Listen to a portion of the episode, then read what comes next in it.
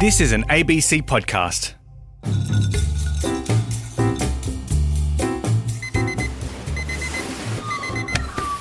Well, I woke up with a bit of a hangover, to be honest. I'd had uh, some bubbles the night before, and I realised uh, that I had a pretty busy morning.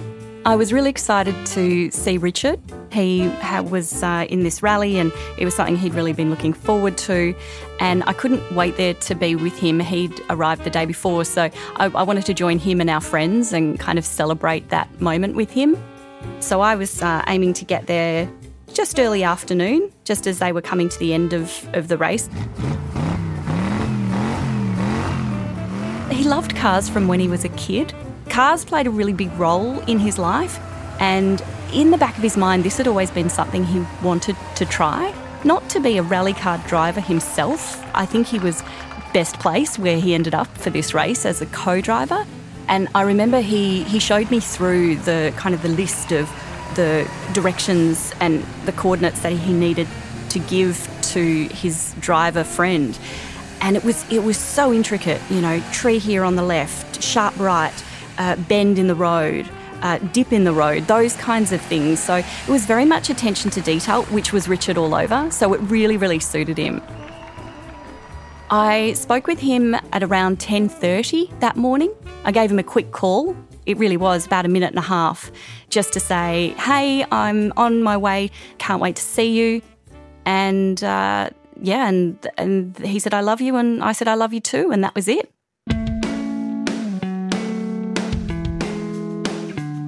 Welcome to Days Like These. I'm Elizabeth Kulas. After ending that phone call, Caroline Winter is set to drive the couple of hours from her home in Adelaide out to Robertstown. She's going to meet her husband Richard, at the finish line of his first ever rally car race. But that's not how the day would unfold. Instead, Caroline's life as she knows it changes completely, and she's faced with a new reality. One that she'd never imagined for herself. So we met in 2004. We were both working in radio in Albury on the border of New South Wales and Victoria. And we just grew into a beautiful friendship while we were both working there. And eventually we became an item. And I don't think I'd ever met a man or even really a person who would sit and listen quite like Richard would. He was really funny, really sort of wry sense of humour. And he was also very honest and, and humble. And so, yeah, I fell in love with him for all of those things. The drive to Robertstown is uh, around two hours. So I jumped in the car after having breakfast and just cranked up the radio for a bit as I was getting out of town. It was a beautiful, uh, crisp winter's day. It was blue sky, the sun was shining, but it had that real chill in the air. I was driving up what's called World's End Highway, of all the names in the world, and I just turned off into the uh, sort of a gravel driveway into Robertstown Oval. So you don't actually hit the town, it's just the oval that comes off the side of the road uh, where I was going to meet them.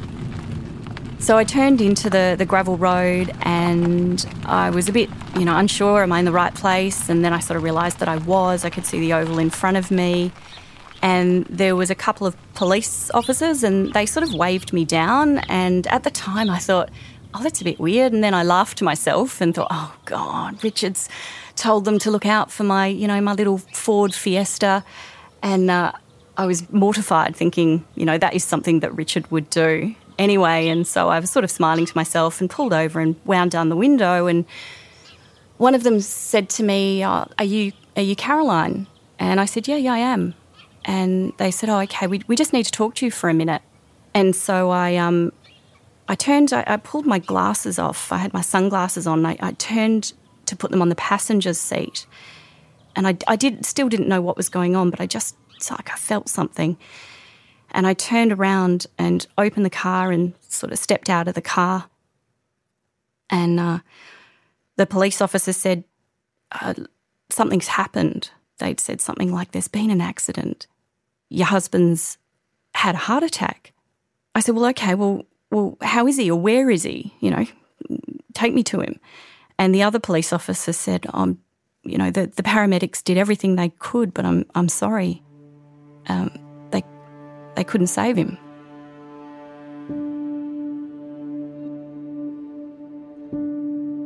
And I just, that, that moment where you see it in the movies that everything just starts swirling and everything's blurry and sounds uh, are muffled and nothing sort of makes sense. And I just remember screaming at them and I, I just crumpled and I slid down the side of my car and, and just in complete shock.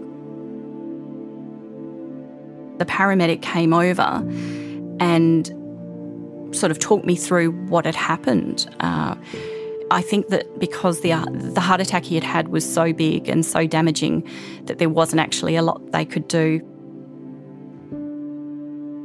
So I asked if I could see him, and they told me I couldn't. And when I asked why, and they said that he had been taken to a nearby town and he was in a, uh, building there. I think it might have been the church and that the coroner would need to take his body uh, for investigation because he'd had this episode in uh, sort of unusual circumstances. The th- first thing I thought was, you can't leave him there on his own. He doesn't like the cold. He was he was such a sun chaser. Every time I would, you know, lose him in a shopping centre, I'd find him outside, you know, standing there just getting some sun on his face. He he hated being cold, and so I I felt really upset that he was he was lying there on his own. There was so much running through my head at that point. Like and, and probably the, the thing I was hearing over and over like a broken record is is sorry, you you what? Sorry sorry what? What you, sorry, what are you saying? Sorry, what? I just, I, I could not wrap my head around the fact that they were saying that this thing had happened and he was just gone one of the paramedics walked over with a, a, plastic bag with his watch inside. And that was the first moment where I, I had this tiniest part of me just went, oh, maybe, maybe this has actually happened. Like maybe, maybe, I'm still not convinced, but maybe. It was, there was that moment, it was his watch and it was no longer on his wrist. Now it was in a plastic bag. And uh, so I had, yeah, I had a green bag full of his clothes and a plastic bag with his watch in it, but no Richard.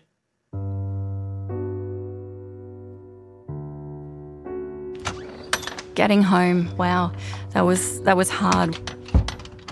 I just remember opening the door and the house was dark and I just sat down on the couch and I just couldn't even move. His briefcase would be just leaning up against the table that we had there. And it was just there when he left it on Friday. It hadn't moved. And upstairs in our bedroom, there were little trinkets and some coins on his bedside table, just where he'd left them.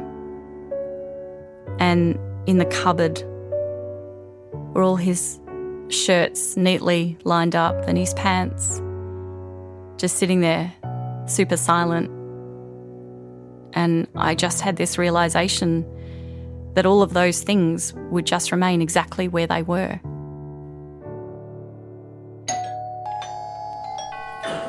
People just came. People just turned up, knocked on the door, flowers arrived, cards arrived, lots of lasagna arrived. I talked a lot to him during this time.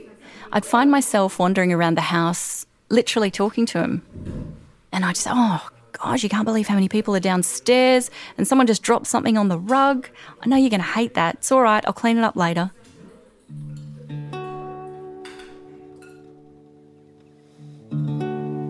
Richard's funeral was beautiful. I chose to have it at a winery. Uh, he loved good wine, and it seemed fitting for someone like him. And hundreds of people turned out and we had some good wine and some good food. Not that I had any of it, but everyone else enjoyed it.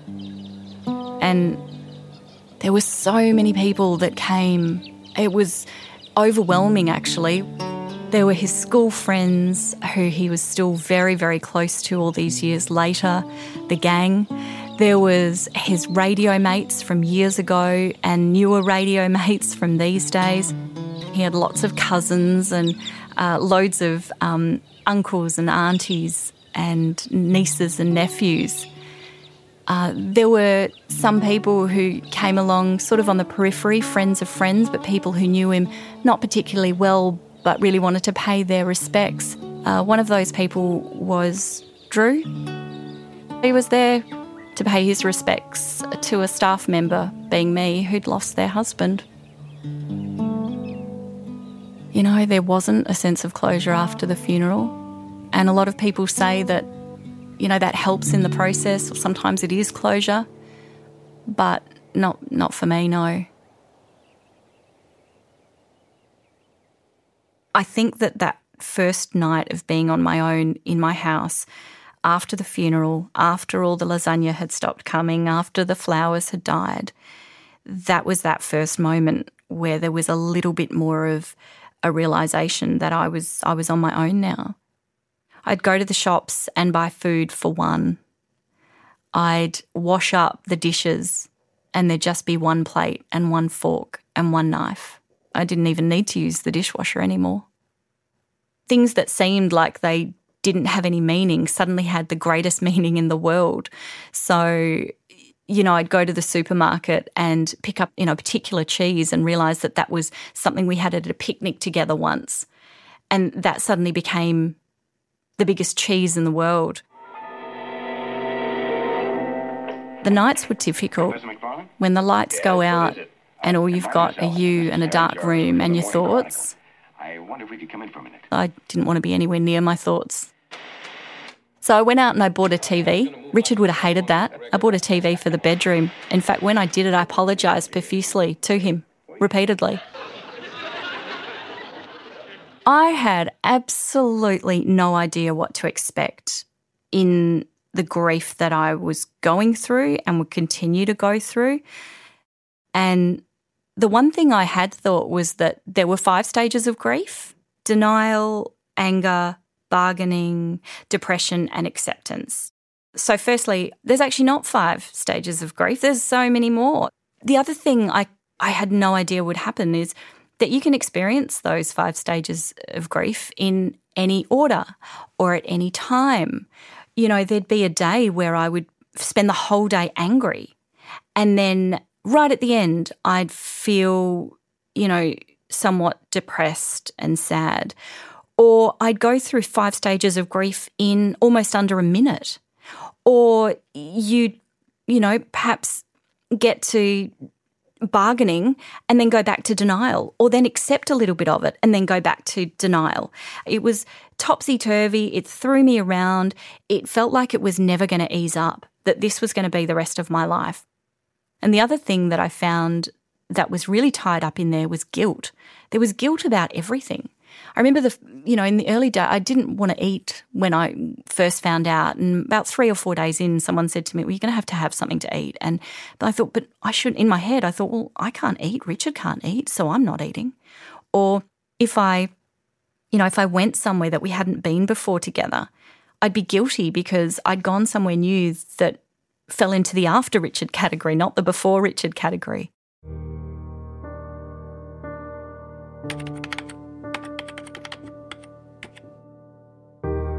I found this Global Widows Forum, which sounds awful, and I remember thinking, widow, that's not me, that's someone else.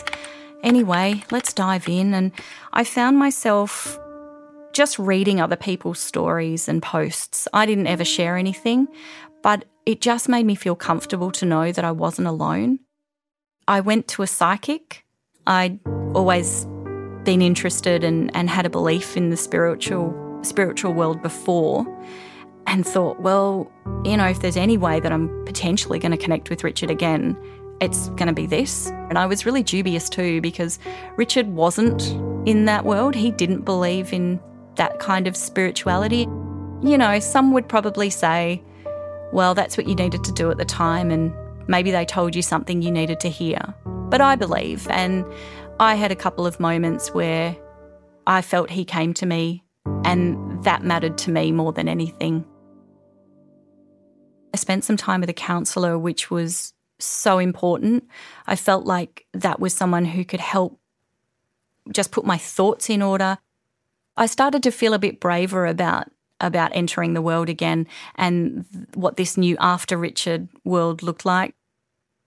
I I joined a different gym. We'd been at a gym together, so I joined a different gym and it had a spa and a sauna.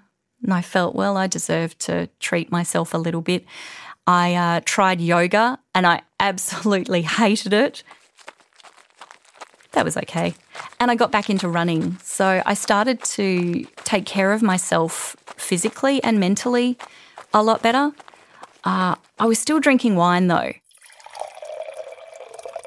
I drank a lot of wine and there was no judgment from me. There was judgment from my dad though, bless him. He eventually told me to stop. So I uh, pulled it back. I started saying no to things if I didn't want to do them. Um, and that was so liberating. I really felt like I had I'd found a superpower. I started to feel a little bit like me again. A friend that I'd had for a long time, her sister had lost her husband just a few months before I'd lost Richard. And she kind of set us up on a, I guess, a blind date. And so we went out for dinner uh, in a very public restaurant in the middle of Chinatown. And for four hours, we just shared stories and we cried at the table and we hugged. I think one of the things about going through this is it all seems so ethereal and airy fairy and nothing was concrete or practical. And here she was saying, Well, this is what you, you might expect that, you know, at some point you'll wake up one morning and go, Okay, I'm going to, you know, change what I'm doing this way and that's okay and I'm going to be, you know, comfortable about it because, you know, this is part of my journey in repairing. And so she'd give me sort of those sort of practical thoughts about what was going to happen and and that made the world a difference. And I do remember leaving after and I was on a high. I remember leaving the restaurant and thought, oh, I made a new friend, and and so you know, I went to I went to kind of call him and say, oh, I had this great night, and I met this person, but you're never going to meet her. It was very strange. Tripping up is, is the precise um, word for it. You, you'd feel that, you know, I was taking two steps forward and then suddenly I wouldn't see that crack in the road. Oh, shit, that's right. You, you're not here. So I went to Melbourne to see some very close friends of ours who couldn't make it to Richard's funeral. And when I came home and the taxi dropped me off, it's almost like the sound of the taxi leaving is etched in my mind. And I went to put the key in the door and to turn it and to open the door. And this really strange feeling just flooded me as I walked through. And it was that realization that this was the real crash. Everything else was a practice. And this moment caught me completely by surprise. So, all those other little moments where I'd been tripped up were almost practice for this moment where I was going to trip and I was going to fall really, really hard. And I did. And I did, and I fell right down that hole. And I remember, I, I remember the guttural cry, and that's really the only way to describe it. That that came after that moment, and it was that real realization and that moment of acceptance that that was that he was actually gone and he actually was never coming back.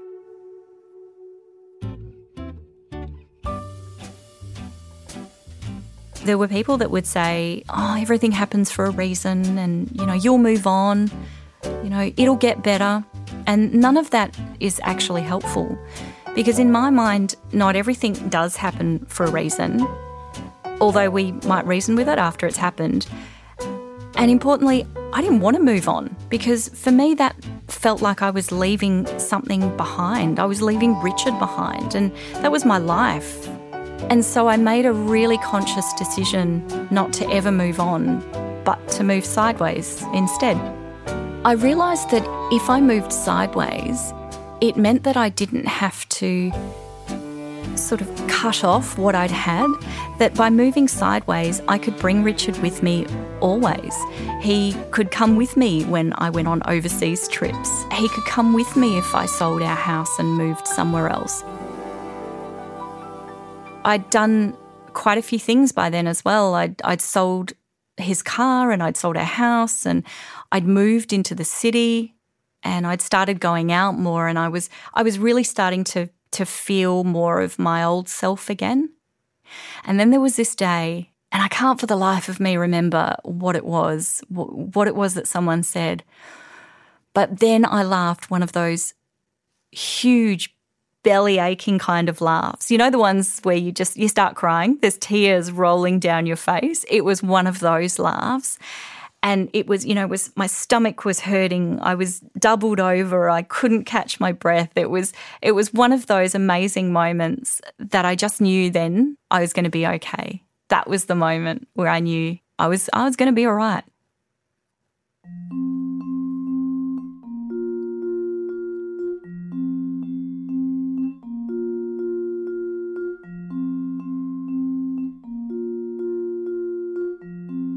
I knew Drew from work because he was the man who was at the funeral who'd come along to support the staff member who'd lost her husband.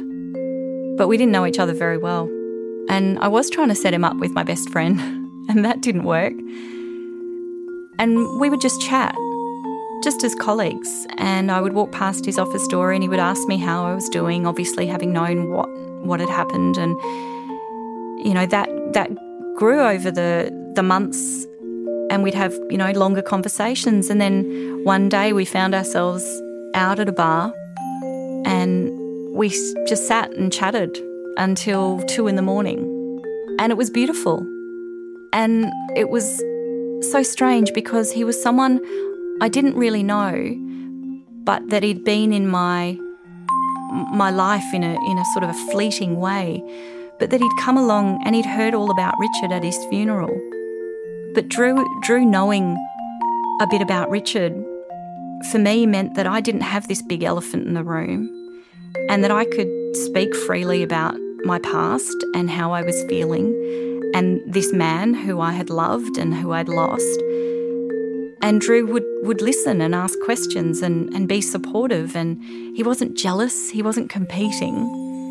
He was he was welcoming of of me and you know my my new life where this this other person this this other husband um, would would come with us.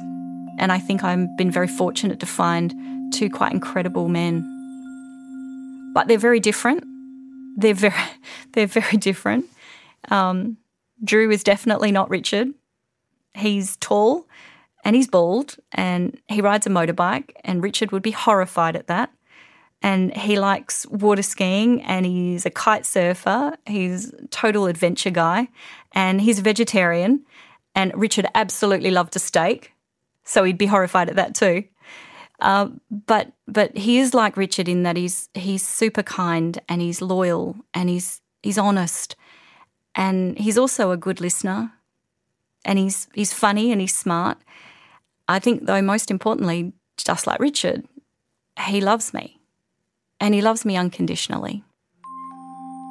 So we'd been seeing each other um, for quite some time and then we decided to, to buy a house. We bought the house and we picked up the keys, we drive over and we drive around the corner and there it is. It's our brand new, beautiful home for the two of us. It sits there on a corner. It's a white house and it, it sits across the road from this cute little park. And so he pulls up and he gets out and he says, Oh, look, let's just, we'll just go and stand in the park and, and have a look at the house from here and we'll do a little toast. And I said, Oh, okay, seems a bit odd, but sure.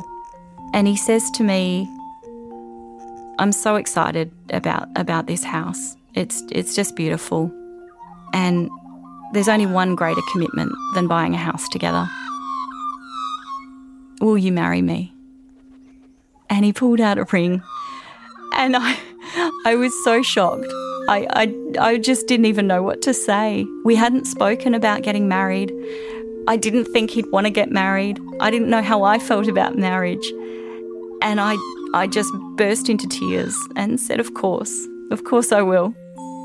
I'm a different person, but I'm still the same, if that makes sense. So the old me came back, most of me, but there was a new bit that that I grew into, a part that I really, really love. And I would say from all of this, and it, it is hard to say, but it's true that I'm I'm actually happier than I've ever been.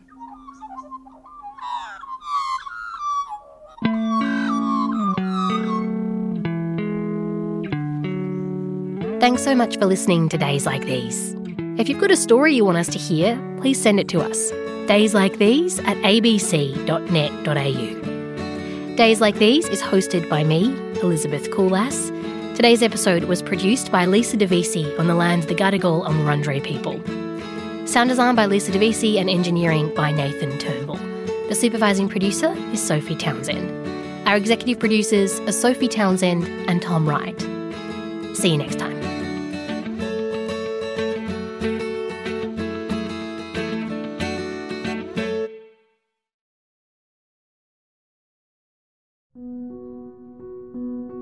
Like all obsessions, mine started small. I was obsessed with a man, a dead man, a famous crank, a madman, people said. When I was a child growing up in Hong Kong, his graffiti covered the city. He called himself the King of Kowloon. I was looking at him as a spectacle rather than prophet. He was completely mad, completely bonkers. He was incoherent. He was certifiable. Only when you go crazy you can see the truth. This old graffiti vandal accused Britain of stealing the peninsula of Kowloon from his family. He wrote of dispossession when no one else did. He became a celebrity artist, a fashion inspiration, a muse. And then a most unusual icon. It's an icon, it's a legend, it's an incredible story of Hong Kong. There's a piece of memories within all of us. For my generation, we all have a piece of him in our mind. I started my quest with a simple question whether the old man really had a claim to the land. This took me on a journey I hadn't expected. It took eight years of my life. On the way, I discovered my hometown. Then, I lost it forever. In 2019, Hong Kong became unrecognizable. When the city exploded in protest, its people did what their king had done, covering the city's walls again with protest calligraphy. The city was in a fight for its life. My city is dying. It is at war with a much more powerful force than ours. It's a war on culture. How will this end? There's really no end to it. Unless they really want to destroy the city, they must adopt some compromise. Huh? Then Beijing imposed national security legislation on Hong Kong. This outlawed secession, subversion, terrorism, and collusion with foreign powers. People started disappearing. Critics stopped talking. That is hell that Hong Kong is in now. It is really a hell. I was arrested quite many times. My crime is already written. If I stay in Hong Kong, I would not have a chance to defend myself properly.